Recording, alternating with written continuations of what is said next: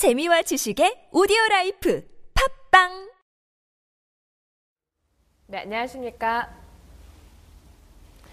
오늘은 우리가 잘못 알고 있었던 그 북한의 용어를 실제적인 의미를 한번 따져보는 시간을 가져보도록 할 텐데요. 오늘 자리에 KIMA 이윤규 박사님 모시고 한번 들어보겠습니다. 안녕하세요. 예, 안녕하십니까. 네.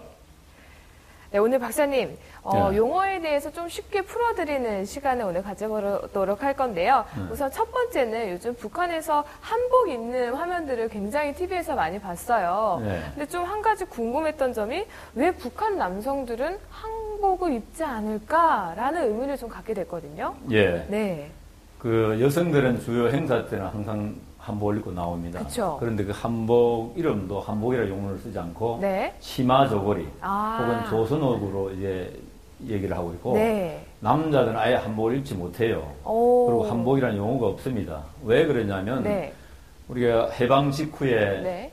그 조만식 선생과 음. 김구 선생님들이 김일성 그가 한반도를 공산화 통일을 하는데 반대를 했거든요. 네네.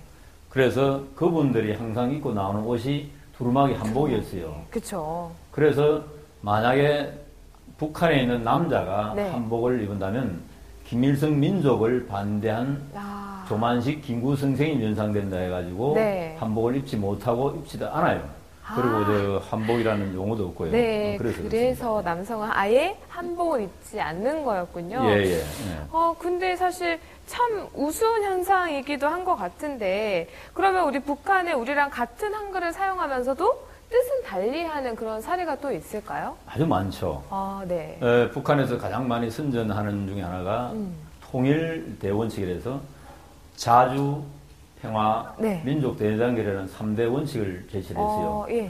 참 듣기는 참 좋은 얘기예요. 좋은 자주 뜻 아닌가요? 뭐 이런 게 하니까 네. 그 저희에는 아주 어, 정말 북한이 한반도를 공산화 통일을 하자는 의도가 그대로 깔려 있습니다. 아, 다시 말해서 자주라는 용어는 네. 한반도에서 외세가 없는 것이 자주다. 그런데 어. 그 외세라는 것은 미군이 미군. 철수하는 걸 자주라고 얘기하고 네.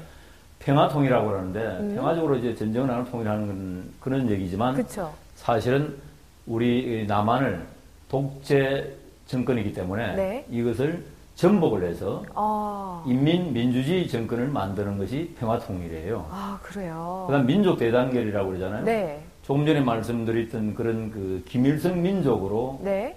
통일해서 단결해서 통일하자는 거예요. 아. 궁극적으로 뭐냐면 자주 평화 민족 대단결은 네. 공산주의 김일성 음. 민족으로 한반도를 통일하자는 그런 뜻이 있습니다. 그렇군요. 예. 그러니까 우리가 지금까지 이해했던 그런 용어의 뜻과는 완전히 다른 의미를 갖고 예. 있는 거네요. 근데 어떻게 보면 저희 입장에서는 좀 음흉한 의도가 있지 않나라는 생각이 좀 들기도 하는데, 근데 왜 이런 혼란을 어떻게 또 그쪽에서는 활용을 하고 있는지 궁금하기도 해요. 어, 북한의 이제 그 이런 용어들을 네.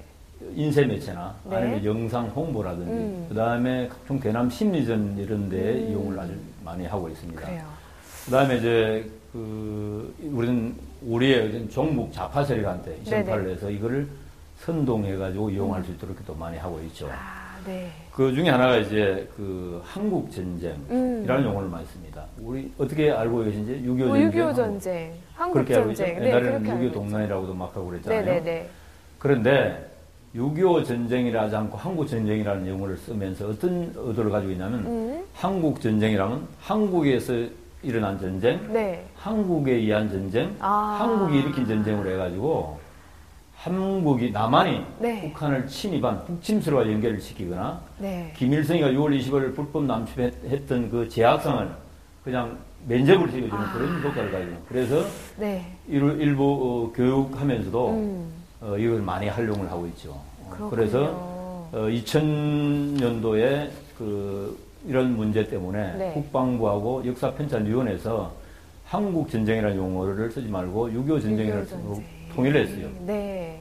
그런데도 불구하고 제가 파악하기로는 2012년도에 그 6월 6일 현충일 이전에 정으로 해서 우리나라 언론 매체에 6.25 전쟁이라는 거 한국 전쟁의 그 횟수를 제가 한번 확인해 보니까 네네. 6.25 전쟁은 17번, 아. 한국 전쟁을 22번 했어요. 아. 그런데 심지어 공영방송은 KBS 어, 앵커도 그런 얘기를 썼어요. 그래서 제가 항의를 한 적도 있고, 네. 그걸 일부 신문에도 제가 해서 아. 6.25 전쟁으로 통일된 용어를 사용해야 된다라고 네. 얘기를